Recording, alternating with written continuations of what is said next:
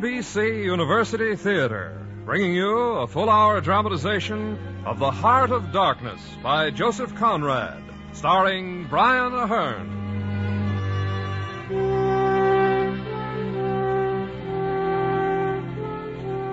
Today, a story by one of the most exciting writers of the last century, Joseph Conrad. He knew wherever he wrote, for he had been there. He was born in Poland. At 17 was a sailor of France, and not many years later was a master mariner of the seven seas. He knew the world and its wickedness, and put both down on paper with great zest. Conrad is known as an English novelist, but he drew his imagery from the richness of three languages. The Heart of Darkness is one of his most masterful stories, drawing heavily on personal experience in the Congo. Its hypnotic style and intensity of mood have been well captured in today's adaptation for radio by Morton Friedman. Here then, The Heart of Darkness by Joseph Conrad, starring one of Hollywood's most articulate gentlemen, Mr. Brian Aherne, as Marlowe.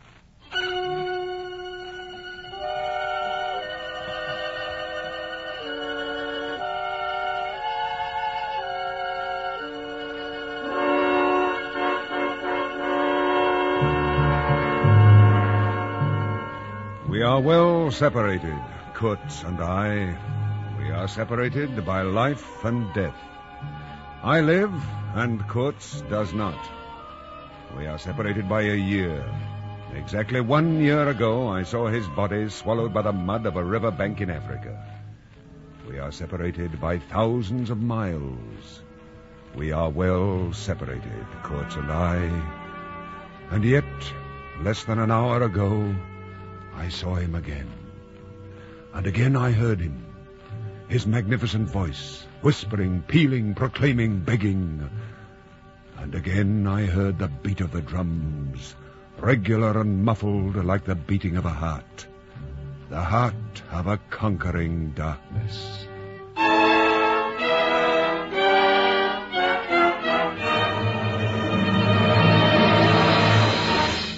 I trust you will pardon this uh, intrusion, Mademoiselle Marlowe, but I have come to see Captain Marlowe on business, uh, company business. Oh, dear, how awkward. I'm afraid you can't see my nephew, monsieur. Can't? Uh, I mean now. Uh, he, um, uh, I believe he's taking a nap. Just I must insist, mademoiselle, upon seeing your nephew, the captain, now. He is involved in a matter of the utmost gravity. The company is quite perturbed. But if he's napping, I can't wake him. That won't be necessary. He is awake. There is a light in his room, the corner room. Well, really now. Uh, you smell it? Tobacco. The captain is smoking. I'll tell him you're here. If he's awake. Charlie, I'm awake, Artie. um, the director of the company. I know, I heard you talking. Tell him to go away. I don't want to see him. Charlie, don't you think you ought to get it over and done with? you know, I I coughed twice. You both were so engrossed, uh, I'm afraid you didn't hear. Monsieur Director. Ah, I'm so very glad to see you, Captain. You can't imagine how anxiously I have looked forward to seeing you again. And to talk to me, Monsieur Directeur, to ask some questions, Monsieur Directeur. Some questions about Kurtz. Ah, I see you are an intelligent man, Captain. I am pleased. Oh, can't we dispense with the sham? You're not here as a friend, but as a representative of the company. Say rather both, as a friend and as a representative, as you put it, of the company. Both. If you don't mind, I think I'd like to go to my room. I think that's wise, Auntie. Oh, there is no real need for you to go, mademoiselle. Whatever we have to say, your nephew and I, I am I sure- think I shall be able to like you both better if I don't hear what you have to say to each other. Perhaps. Who knows? Ah, uh, now, Captain, about uh, Kurtz. Uh, shortly before this uh, uh, unfortunate death, uh, Mr. Kurtz gave you a package containing some papers of his, uh, did he not? Some papers and a photograph in a shoebox. Oh, you still have them. Where are they? Let me have them. I still have them. I have them with me. And I will not let you have them. I, I beg your pardon. I meant to say, if you had them, might I see the documents Kurtz left in your care? Look here. When the manager of the central station told you I had the documents, he must also have told you that he tried to get them and couldn't. Uh, He did so report. Now, what makes you think I would change my mind because you asked me? Uh, Because they concern company territory. Very valuable territory. A completely unexplored portion of the Congo until Mr. They Kurtz... have nothing in them in reference to commerce. They're all purely personal. There may be much of great value to science, uh, geographers, I doubt anthropologists. very much if you're concerned with any values or any other profit than to yourself and the company. I confess I do not understand your obvious hostility. But you would do well to be civil. Oh, you're being ridiculous. After all, you insulted me first. You insulted my intelligence with your prattle about science. I do not make idle threats, Captain Marlowe. So believe me, I shall... You'll do nothing. Remember Kurtz's papers. There may be lots of profits in them. And I've got 'em. remember? uh, let's be sensible. Uh, what do you want for those papers? Um, how much? Oh, so that they may be used for the promotion of science, of course. Oh, of course. How much? I'll match your generosity, monsieur. Take it. For science. Free. Here, this little pamphlet on the bed table. Uh, this, this is it? Uh, been in front of me all this time? Right. A report written by Mr. Kurtz entitled The Suppression of Savage Customs. Hmm. Hmm. Oh, nothing. This is nothing. Not at all what I had expected. Keep it!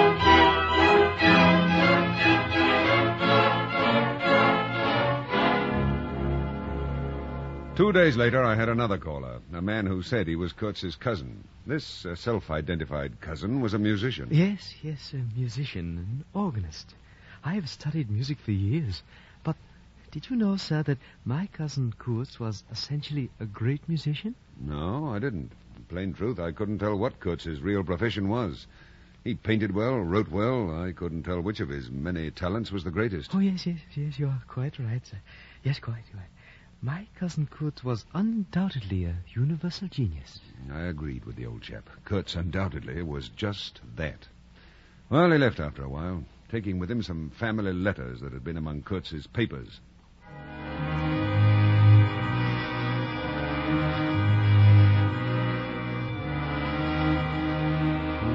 Why couldn't I be done with it all? I wanted to forget, to wipe my mind and memory clear of Kurtz, and the horror, to use his own word, that was inextricably associated with him in my mind. The horror and the darkness and the death. But mostly the darkness.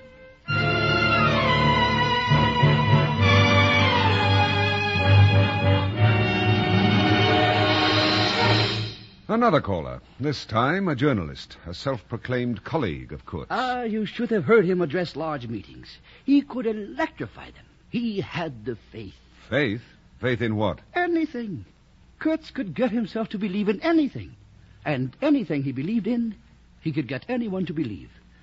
Ah, he would have had a great career in politics.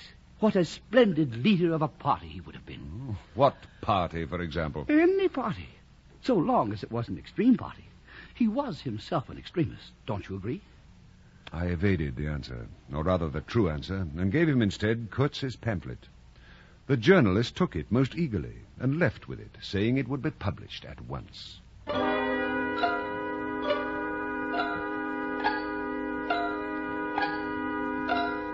So now I am left with a slim packet of letters and the girl's photograph. All that had been Kurtz's, save these, have passed through my hands.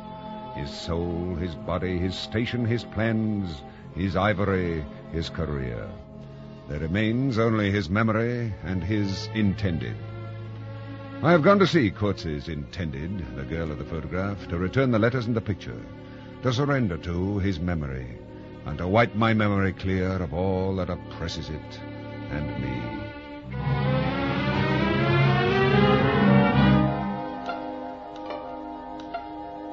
We sit in the formal drawing room of her house.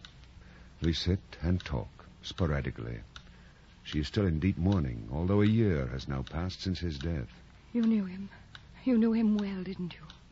I, uh, I knew him as well as well as it is possible for one man to know another. And you admired him.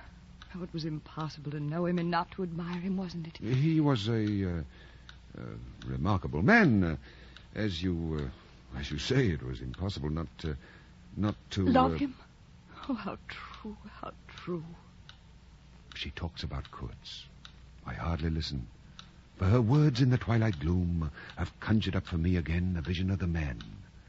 I see him again, and only occasionally hear snatches of her voice as it pierces the phantom that besets my mind and my eyes. He drew men towards him by what was best in them. Oh, it is the gift of the great, and he had it. It's unbearable, the burden of observing her grief.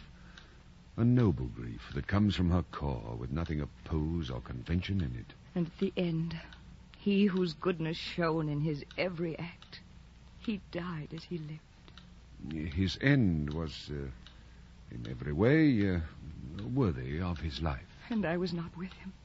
No one near him who understood. I was with him To the very end.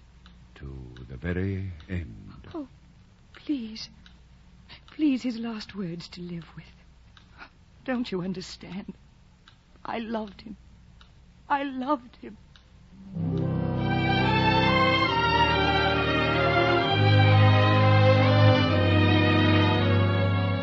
She is begging, with her eyes and her heart in her eyes, she's begging, making the silence clamorous with the begging words she restrains, refusing to give them utterance. I cannot answer her. Please. His. Just his last words. Just tell me his last words. She bows to my silence. She sits, immobile, grave. She has long since learned to accept silence and to bear. And I sit, and I cannot reply. I cannot tell her of the last, for I am caught up once more in the beginning. And in the silence it begins again, from the beginning, almost two years ago.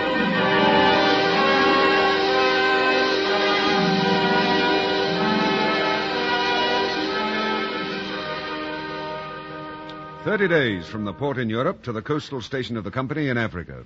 The station where I first heard of Kurtz. Your boat, Captain Marlowe, is at the central station, 200 miles up the river. Oh, then I should be on my way there. You shall have to walk. Two hundred miles? Yes, I know it sounds ridiculous, but everything here in this foul country is ridiculous, or fatal, or both. Well, you shall leave with the next caravan for the central station. As I said, that will be in ten days, maybe longer.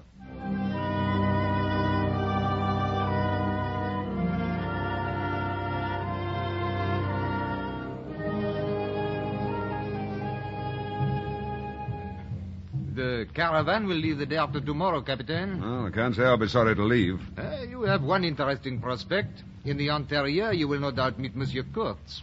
And who is this interesting Mr. Kurtz? Oh, believe me, Captain, Monsieur Kurtz is a remarkable person. A most unusual man. Oh, is he in charge of the central station? Ah, No, no, no, no. He is much further out, in the very bottom of the Congo.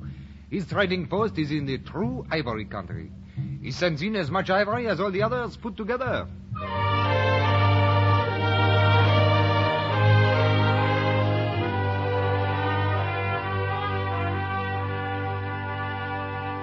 Fifteen days after leaving the coastal station, I hobbled into the central station, where I was immediately taken into tow by a bearded young man who informed me that his name was Malapart. Marlowe? Captain Marlowe. Oh, you are here to take charge of the boat, huh? To run the boat, to wherever it is I'm supposed to run it. Ah, that's too bad, Captain. How are you to run a boat that is at this moment at the bottom of the river? Too bad. What? How did this happen? Oh, no, no, When? it's quite all right. I assure you the manager himself was there. All is quite all right. All right. What, my boat's sunk and you say it's all please, right? the What manager will devil? explain. He's, he's waiting. You must go see him at once.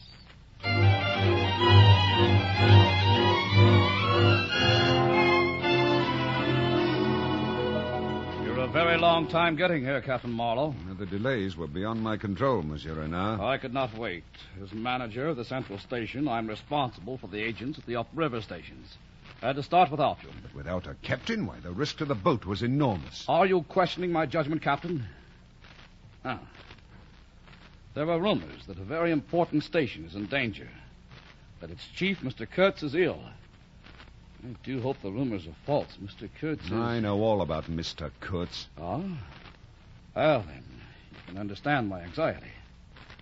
Tell me, Captain, how long will it take to get the boat off the bottom and repair it? Well, how the devil can I tell? I haven't even seen the wreck yet. Besides, I, I'm hungry and tired. I've walked 20 miles today, and I haven't eaten or sat down yet. Oh, it probably will take months. Months? Yeah. Let's say three months. that ought to do it perfectly.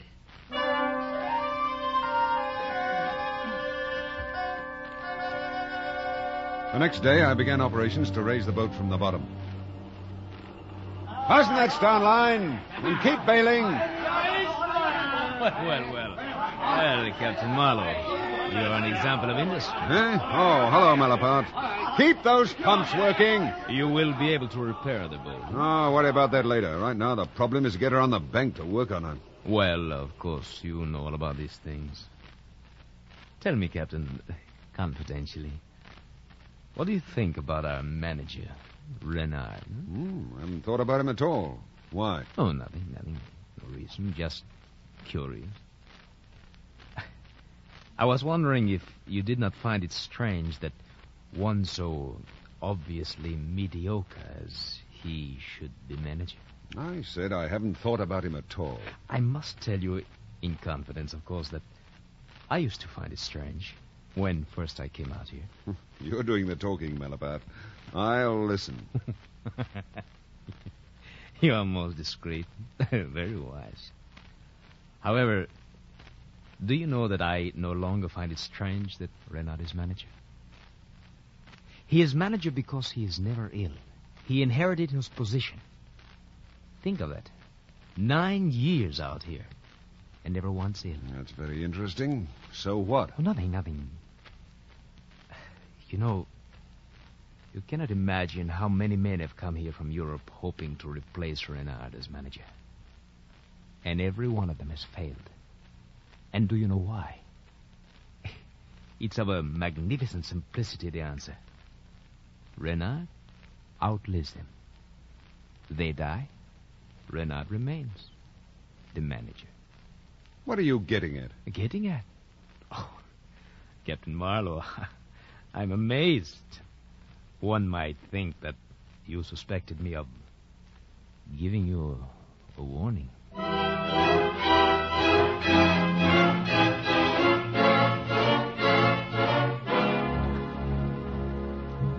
I suspected Malapart of something, but of what I didn't know. Certainly, I couldn't credit the obvious inference that I'd come out to oust Renard from his job as manager. There were 18 or 19 other white men at the station besides Malapart, who whiled away the time with backbiting and petty intrigue. And it was not long before I learned that Malapart was the manager's spy. He had indeed been warning me. But why? Why?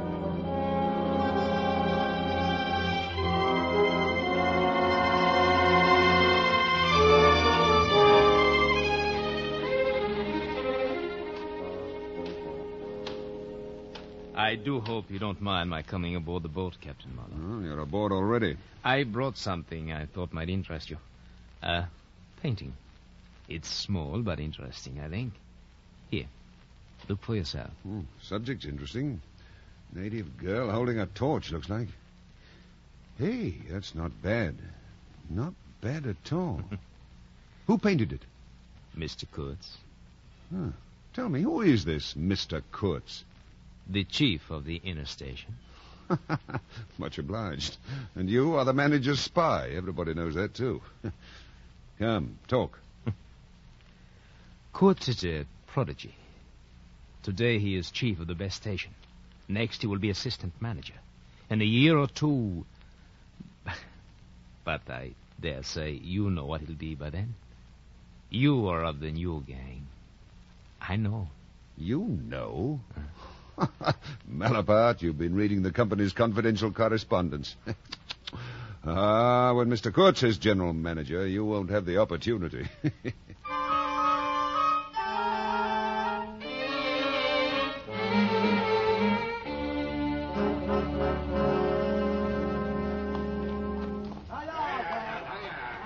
The last repairs were being made on the steamboat when the station was invaded by a mob of pack animals, porters, and white men calling themselves the El Dorado Exploring Expedition. The uncle of our manager Renard was the leader. I found them so distasteful that to contain my temper I took to staying aboard my steamboat. Well, the evening before the expedition left, I was stretched out on the deck when I heard the voices of the manager and his uncle on the bank against which the boat lay. I know I'm the manager. But I was ordered to send him there. Ordered. It is unpleasant, but the man has great influence. Influence enough to jeopardize my position and yours, my dear uncle. Hmm. Is he alone there? Yes. Sent his assistant down the river with a note to me. I remember it word for word. Clear this poor devil out of the country, and don't bother sending more of this sort. I'd rather be alone than have the kind of men you can dispose of with me. That's the note he sent me, the manager, me. Anything since then? Ivory. Lots of it. Prime stuff. Lots. But how? He's been without supplies for over nine months now. No goods, no store. Uh, perhaps some wandering white man who gets ivory from the natives. Well, perhaps the climate will do away with your problem, Renard. Yes, I know that. Don't worry then. Trust to the jungle, the river, the fever, the savages. Trust to this. And your magnificent health. You stand the climate. You outlast them all. And at the worst, here, anything can be done.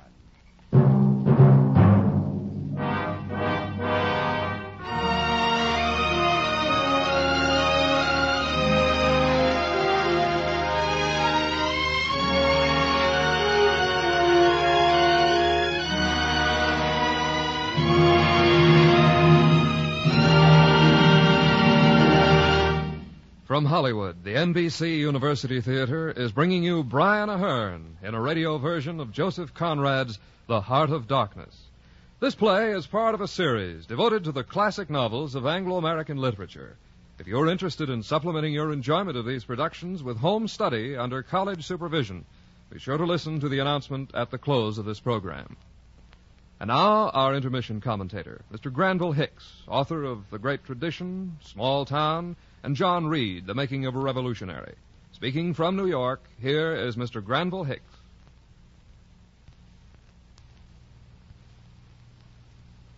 The process by which Joseph Conrad became a master of English fiction was as full of coincidences as one of Thomas Hardy's novels. In the first place, he was not a native Englishman, and in the second place, he chose for himself a career that was far removed from literature. He was born in Poland in 1857, and when he was 17, he went to France to become a sailor, in itself a surprising decision for a youth who had grown up in an inland country. In 1878, quite by accident, he signed on a British ship. This led to other voyages under the British flag, and eventually to his becoming a British citizen. While he was recuperating from a fever contracted in Africa, he began his first novel. He intended to return to the sea, but his health had been impaired. The periods between voyages grew longer. He finished his first novel and began another. And so, without conscious intention, he drifted into the literary career that was to last until his death in 1924 and was so full of distinction. Like Herman Melville, Conrad based most of his novels on personal experience, and his most inspiring experiences, like Melville's, were associated with the sea. Heart of Darkness, of course, is not a sea story. But so far as the setting goes, it is autobiographical. Conrad did go to the Congo. The diary that he kept on that trip makes no mention of a Mr. Kurtz, but it demonstrates that he knew at first hand the heart of darkness. In a passage that has often been quoted, Conrad wrote, My task which I am trying to achieve is, by the power of the written word, to make you hear, to make you feel, it is, before all, to make you see. The reader of Heart of Darkness does see the Congo and the impenetrable African jungles, but feeling is for once more important than seeing. What makes the story great is the overwhelming power with which Conrad creates a mood, a mood of terrified anticipation and realized horror. But there is something more in this tale than the evocation of a barbaric continent. Where is the heart of darkness, anyway? In Africa or in Mr. Kurtz? That is to say, in man. Today, after what we have known of concentration camps and human slaughterhouses, the story has a new meaning. Where does Kurtz's ambition lead for all his idealistic professions? To participation in obscene rites and to that devastating postscript to his official report, exterminate the brutes. It is in more senses than one that we can say that Conrad knew the heart of darkness. Thank you, Mr. Hicks. Our radio version of The Heart of Darkness, starring Brian Aherne, will continue from Hollywood after a brief pause for station identification.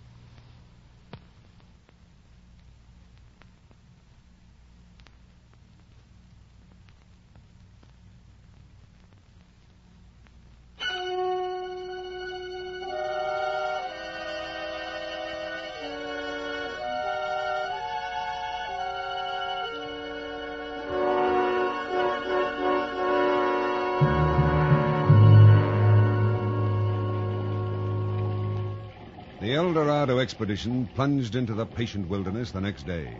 And nine days later, the stern wheel of the steamboat began to churn the treacherous waters of the river and started upstream. It was two months to the day when we came to the bank below Kurtz's station.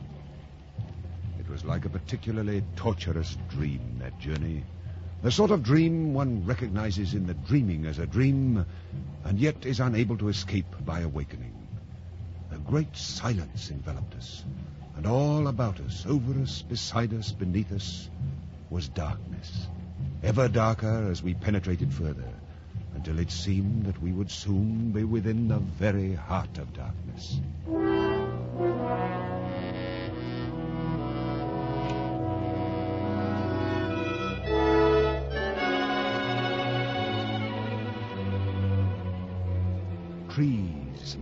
Millions of trees, massive, immense, running up very high, and at their foot, hugging the bank, puffing feebly against the stream, crept the little steamboat, like a small beetle crawling on the floor of a lofty portico. Where Malaparte and his fellow seekers of trading posts imagined it crawled to, I don't know. Some place where they expected to get something, I bet. But for me, it crawled toward Kurtz exclusively. Some fifty miles below the inner station, the manager yelled up to me in the wheelhouse from the deck below. Captain! Captain Marlowe! Look over at the right bank. A flag of some sort. Can you make it out? No. shall we put into shore and take a look? Yes. It may belong to one of our traders.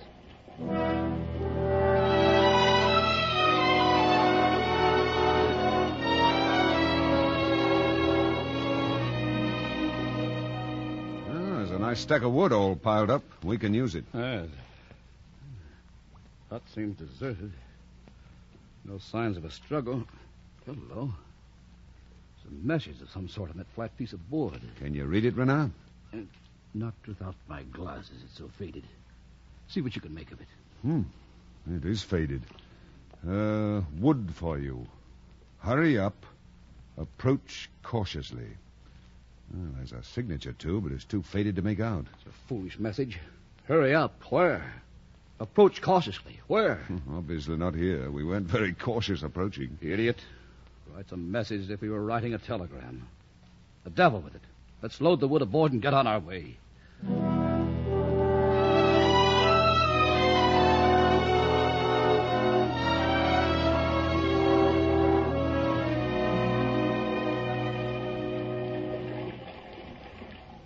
This looks like a good place to anchor for the night, Captain. According to my calculations, Renard, we're only eight miles from Kurtz's station.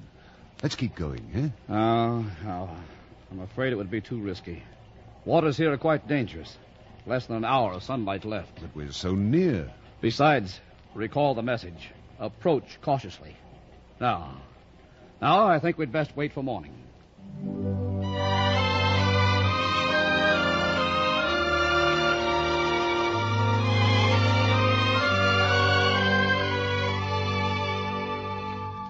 The manager was right. Eight miles meant three hours steaming for us, and the water had many suspicious ripples. It was sensible. Still, I was annoyed beyond expression at the delay. When the sun rose, there was a white fog, hot and clammy, more blinding than the night. It just lay there like something solid. At eight or nine, it lifted all at once like a shutter lifts. Oh! Well, thank heavens for that, Captain. I thought that fog was going to lay in all day. Ah, you spoke too soon, Renard. It's rolling down on us again. Forget it. Drop anchor. Drop anchor. What was that? Savages. Did you did you hear that? Did you hear that? Malapart, get the others. Get your rifle quickly. Cover all sides of the boat. Keep your rifles ready. Fire as soon as you see them.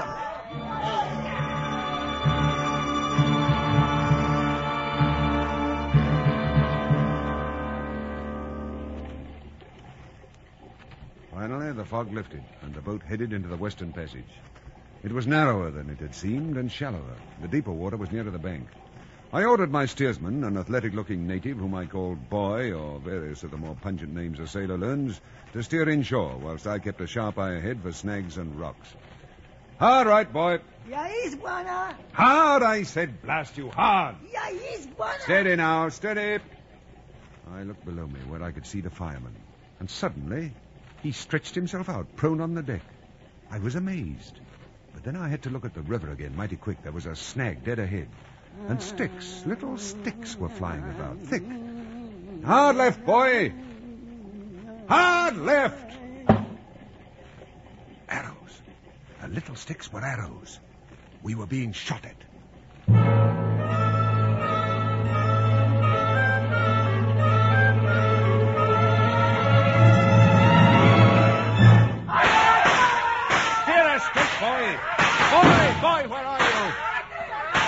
Fool native had left the wheel, grabbed the heavy rifle that was on the wall of the wheelhouse, opened the side shutter, and was shooting. I Grabbed the whistle cord and jerked out screech after screech, while with the other hand I held the wheel. The whistle checked the tumult, and the attack ended as it began, abruptly. Boy, the steersman, was on the floor with what appeared to be a long cane sticking out of his back. It was the shaft of a spear that had pierced him through. He was gashed horribly. A pool of his blood gleamed dark red under the wheel. Captain, Captain, the manager wants you. Oh, no. Is. Is he dead? I suppose. Here, hold the wheel. But I can't. I don't know. Hold it, blast you. Just hold it steady. I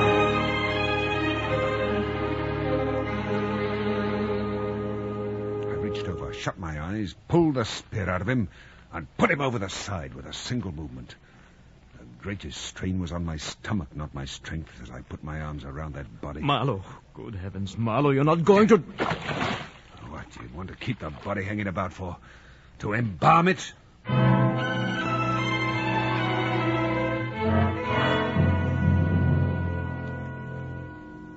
manager and Malapart and the other whites were scandalized. And so was my crew, and for a better reason. Oh, I admit their reason was inadmissible. Besides, I'd made up my mind that if my late steersman was to be eaten, it would be by fish only.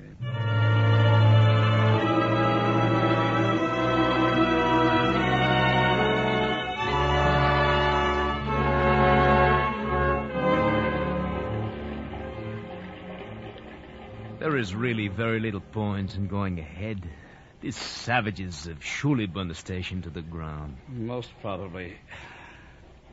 And Kurtz, too, then, is undoubtedly dead.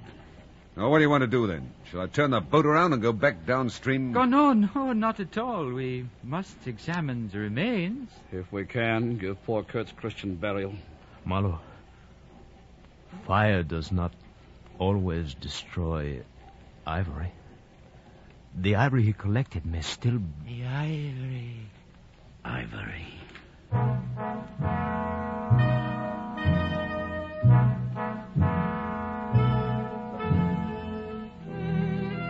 Felt sick. I felt like crying. All I could think was I will never hear Kurt speak. I felt somehow as if I'd been robbed of a belief or had missed my destiny in life. I was gripped by the sense of tears in my being. I was mourning within me, for I'd lost the inestimable privilege of listening to the gifted Kurtz. At least we're safer here, Captain. Channel is well in midstream. Here, what's that up ahead? Huh? The station. It's Kurtz's station. Not burned. Here, hold the wheel, Renard. I want to take a look through my glasses. As I adjusted the glasses, a long, decaying building, perched on the summit of a naked hill, swung into focus. There was no stockade or fence around it, but apparently there had been one, for near the house half a dozen slim posts remained, roughly trimmed and ornamented on top with round, carved balls. On the bank, I saw a white man wearing a hat like a cartwheel, waving his arm in frantic circles.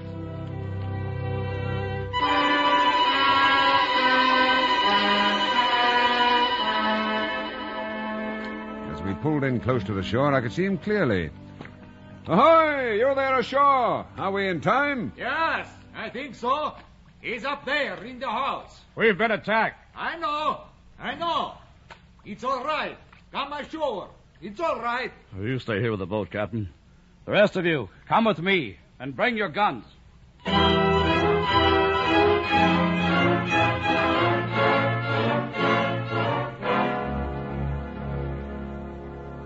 The manager and the rest of them went ashore, up to the hill and to the house. And the other chap came aboard.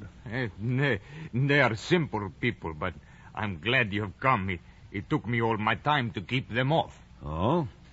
they meant no harm. Eh, that is not exactly. You see, you just can't tell when they mean harm or no harm, or, or then again.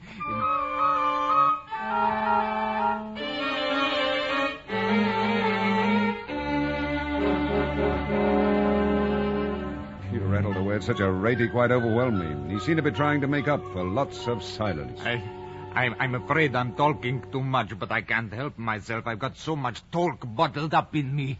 Why, don't you talk with Mr. Kurtz? we with Mr. Kurtz? No, my friend. You don't talk with that man. Oh, you listen to him. And I tell you, this man has enlarged my mind. Hmm. Not just me, no. The natives, too. not that I mean they have minds, but whatever it is they have, eh, he has captured it. Hmm. Then why did they attack us?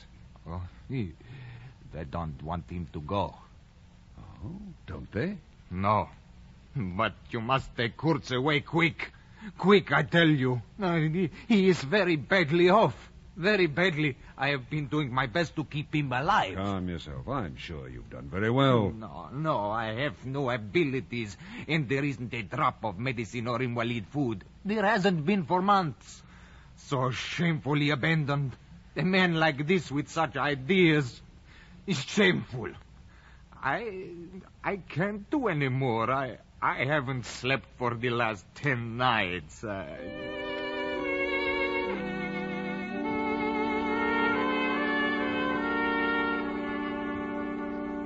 I gave him a tot from the brandy flask. Medicinal. After a bit, he began to talk again. His words were satellites, revolving about the sun that was Kurtz.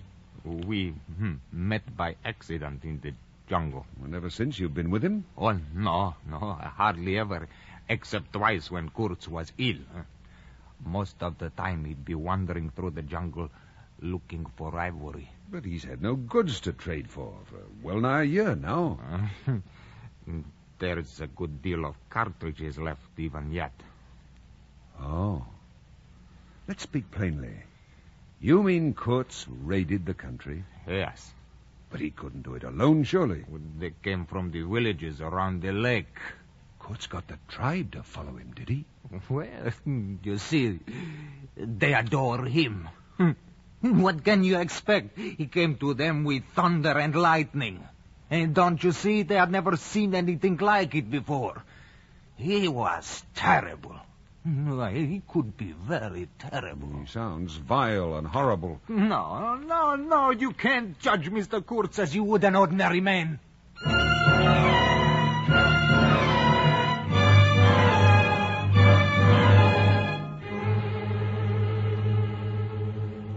He finally subsided into silence. I picked up my binoculars and looked more carefully than before at the fence that had once enclosed the house and at the round carved ball that ornamented the top of the pole. Felt my stomach drop. Quickly I examined the top piece on each of the bowls. They were all the same. Not ornaments, not round carved wooden balls, but black, dried human skulls.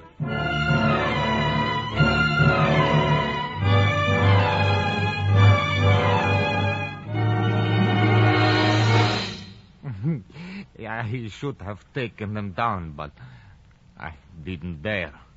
Mm-hmm. Not that I'm afraid of the natives, you understand. No, they wouldn't stir until Mr. Kurtz gave the word. He controlled them completely. Why, when the chiefs of the tribes come to see Mr. Kurtz, they would crawl. Stop. I, I don't want to know anything about the ceremony of approaching Mr. Kurtz. Now, don't judge him, Captain. You don't know how such a life tries a man like Kurtz. No? Well, then how has it tried a man like you? Me? what am I? Simple man. I, I have no great thoughts. I want nothing from anybody. How can you compare me to me? Uh, nobody, uh, nothing. How can you compare me?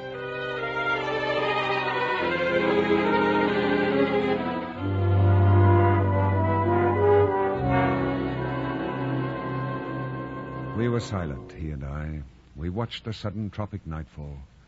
It shadowed the house, and the shadows were lengthening down the hill toward the river, which still glittered with a dazzling splendor. Not a living soul was to be seen on the shore.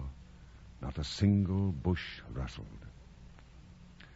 Suddenly, around the corner of the house, a group of men appeared, bearing an improvised stretcher in their midst.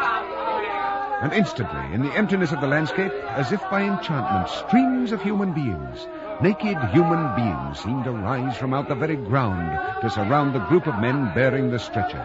If he doesn't say the right thing to the natives now, we are all done for. Well, let's hope that the man who can talk so convincingly will find some particular reason to do so and spare us this time. Oh, they're so far away. If only I could hear him.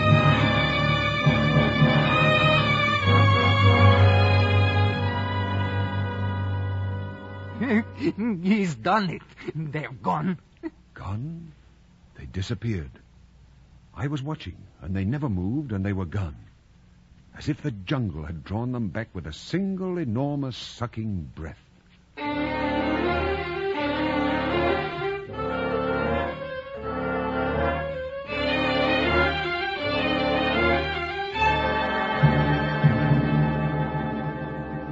Kurtz aboard and put him in the little cabin next to mine. We had brought along his mail, a year's worth of torn envelopes and opened letters, now littered his bed. He waved one of the letters and, looking at me, spoke. I'm glad to see you, Captain. They write fine things about you. Gentlemen, would you leave us? Mr. Kurtz and I have some matters to discuss. Did I describe his voice truthfully, Captain? Huh? Did I? It's amazing. Such strength. And the sound of it. Why, he doesn't look strong enough to whisper. Hmm. Hey, there's something on my heart. I, I, I feel you should know, yet if it were known, it would affect Mr. Kurtz's reputation gravely. He couldn't see that Kurtz was already as good as in his grave. To him, I suspect, Kurtz was one of the immortals. I don't want anything to happen to you or the others here, but I must consider Mr. Kurtz's reputation. All right, I promise you, Mr. Kurtz's reputation is safe with me.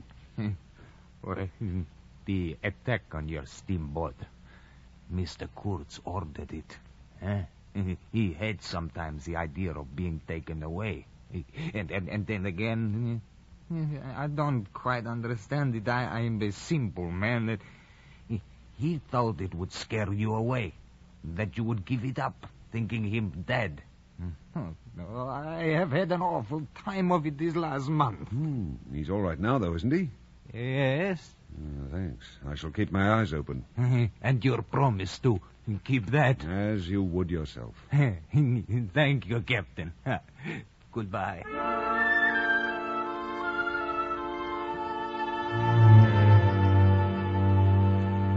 Before I could quite catch the full significance of his goodbye, he was gone, and I never saw him again.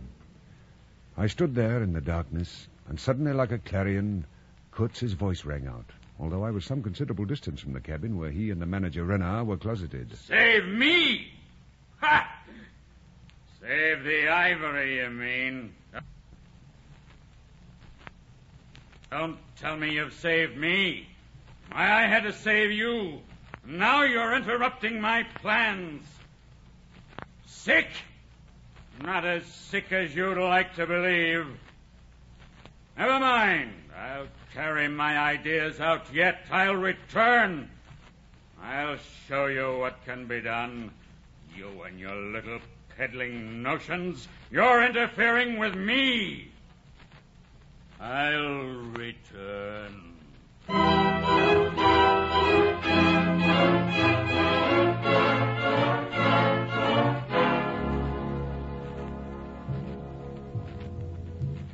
It was well after midnight when I awoke. I don't know why I should have, but I did.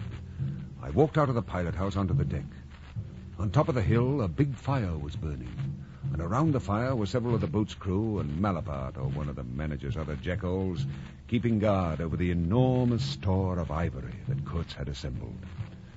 I turned away from the rail for a moment and glanced casually into the little cabin. A light was burning in it, but Kurtz was not there.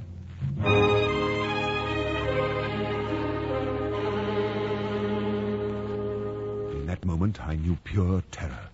Kurtz was going back, back to the jungle. And once he reached the natives, he would order our massacre. He would never allow us to return to tell. I went ashore quickly, and as soon as I got on the bank, I saw a broad trail through the dew soaked grass. It was obvious. Kurtz was crawling on all fours, too weak to walk. I ran rapidly, bent close to the ground, following the trail, and suddenly, so suddenly that I almost fell over him, I was upon him. Go away. Hide yourself. Come back to the boat, quietly with me. I was on the threshold of great things. Now this stupid scoundrel, this Renard. Doesn't matter. Your success in Europe is assured in any event. I already have it here. Look there by the fire. See him? I looked. Not thirty yards away was a fire, and striding up and down before it, a black figure, majestically erect, wearing horns, antelope horns, I think, on its head. He is a witch doctor, a priest, and I. I am the god he worships, and all the rest of them. It is I. The love of your own, your family, the girl you're to marry, the awe and fear and respect of your own goods. Don't you want that? What more have I ever wanted? And yet. And your mind, Kurtz, your mind and your talents, your genius. Where can they receive proper recognition here? Who can appreciate them here? No one. And I am a great man. I am. It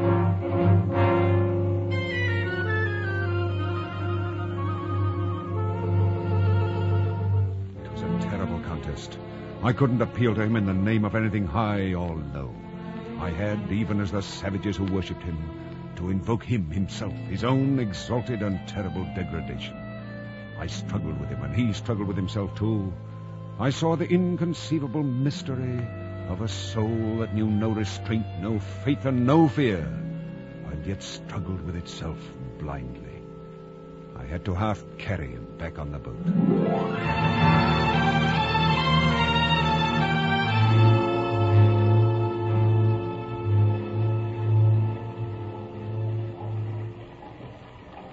The brown current ran swiftly out of the heart of darkness, bearing us back with twice the speed of our journey into the jungle. And Kurtz's life was running swiftly too, ebbing, ebbing out of his heart into the sea of inexorable time. And I saw it, for he was not in the little cabin, but in the pilot house where there was more air. And Kurtz would talk, discourse abruptly, without preamble or explanation, much as a gramophone record blares out music from whatever spot the needle is put to it.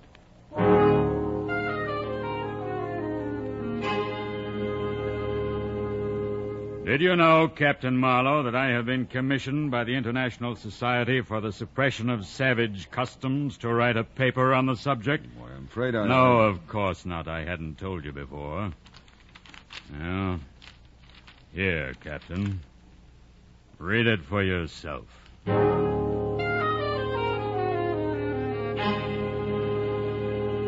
read it. Seventeen pages of it. It was magnificent. It gave me the notion of an exotic immensity ruled by an august benevolence. It had, unbounded eloquence, noble, burning words, but no practical suggestions to interrupt the magic current of phrases, unless a kind of note, scrawled evidently after the report proper had been written, that appeared at the foot of the last page. It was just this Exterminate all the brutes.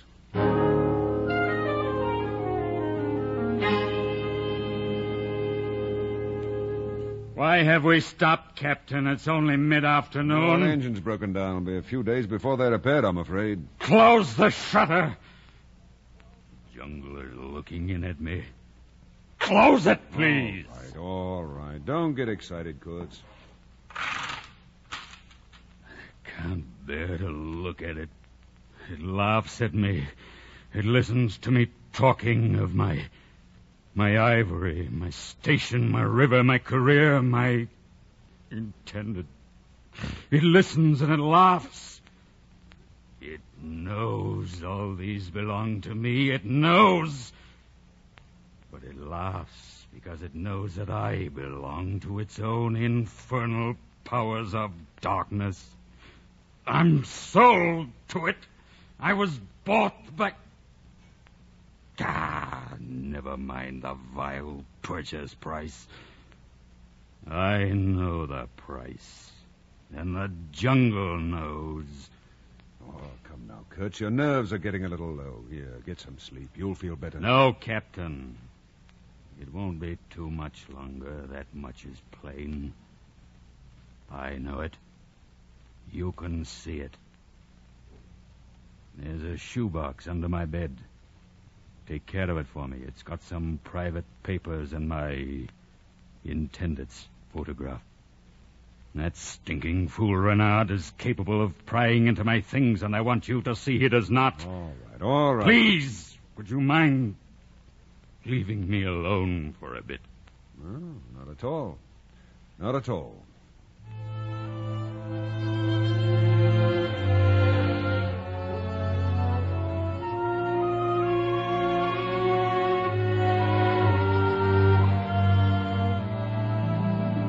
Spent the rest of the day working on the engine. It was evening before I returned to the pilot house. Kurtz lay on his bed, staring straight ahead, unblinking, immobile. I'm lying here in the dark, waiting for death. Oh, stop talking nonsense, Kurtz. Why, there's a candle within a foot of your eyes.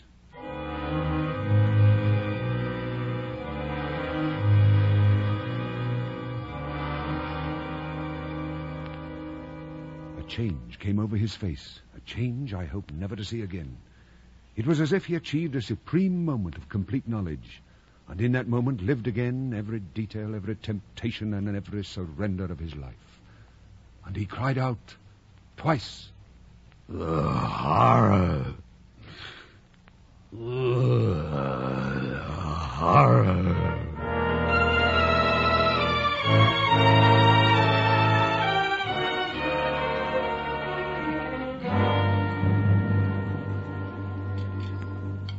Pass the salt, please, Malapart. Here you are. Thank you. Salt, Captain? Oh, no, it's all right as it is. Tell me, how is Kurtz tonight? Oh, all right, I guess. I think I should pop in, say hello to him. Uh, ask him if he's ready for his dinner. Right, I'll do that. You know, when I get back to Europe, Captain, I'm going to find the man who sells us this tinned beef, and I'm going to shoot him. Why not torture him? Make him eat some of it.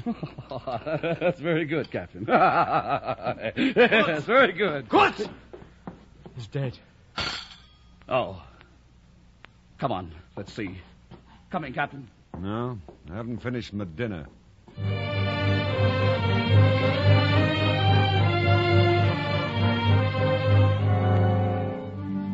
Didn't eat any more after they left.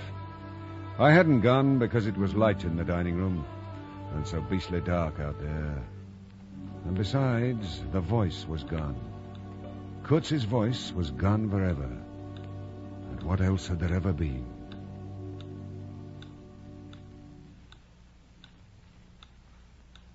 His last words, please. Oh, you must tell me, Captain. Please, won't you? Won't you tell me his last words? Kurtz is intended. I had quite forgotten. I was in the drawing room of a house back in Europe.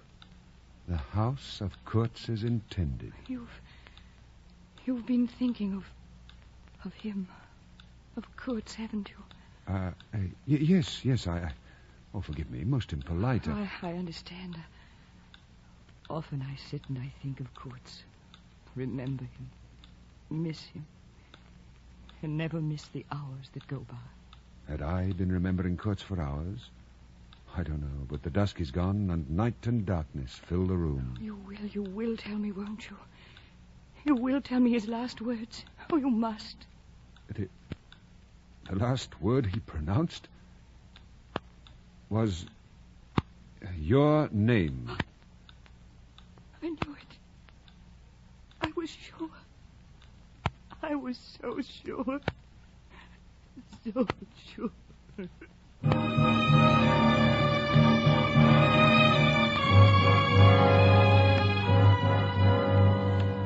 I fled the room and the house.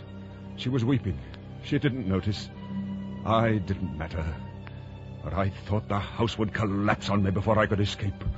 That the heavens would fall upon my head. For I had lied. Lied completely. I couldn't tell her the truth. I couldn't.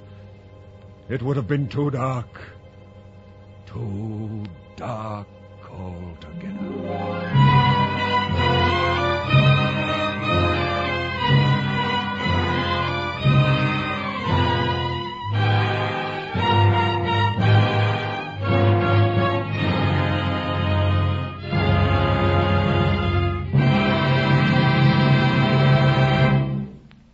You have been listening to The Heart of Darkness, an NBC University Theater production of the Joseph Conrad short story starring Brian Aherne as Marlowe. Next week at this same time, we will bring you another classic of Anglo American literature, The Age of Innocence by Edith Wharton. The present semester of the NBC University Theater is devoted to the classics of Anglo American literature from the time of Henry Fielding to that of Henry James. If you wish, you may learn more about these authors and their works by enrolling in the college supervised courses now being offered in connection with the NBC University Theater. The University of Tulsa in Oklahoma, Washington State College, and Kansas State Teachers College have now completed their plans for offering such a course in the coming months, thus joining the University of Louisville, whose established home study plan is already serving listeners in another area of the nation. For information, then, as to how you may enhance your knowledge through these courses, write to NBC University Theater in care of the University of Louisville, Louisville, Kentucky, Washington State College, Pullman, Washington, the University of Tulsa, Tulsa, Oklahoma, or Kansas State Teachers College, Pittsburg, Kansas.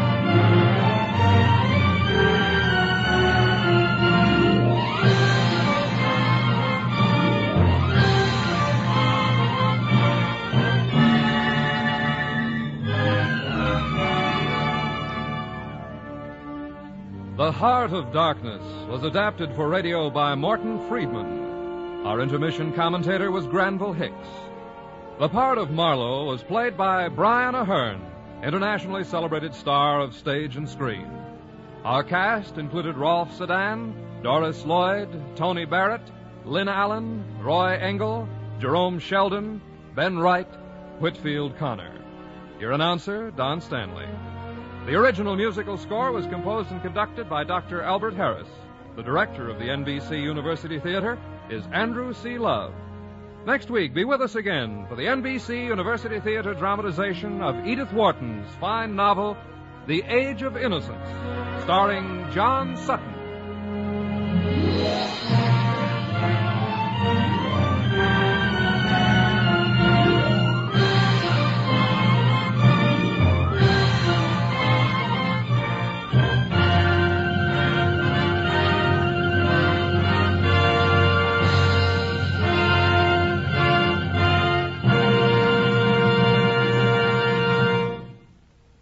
This program came to you from Hollywood's Radio City. This is NBC, the national broadcasting company.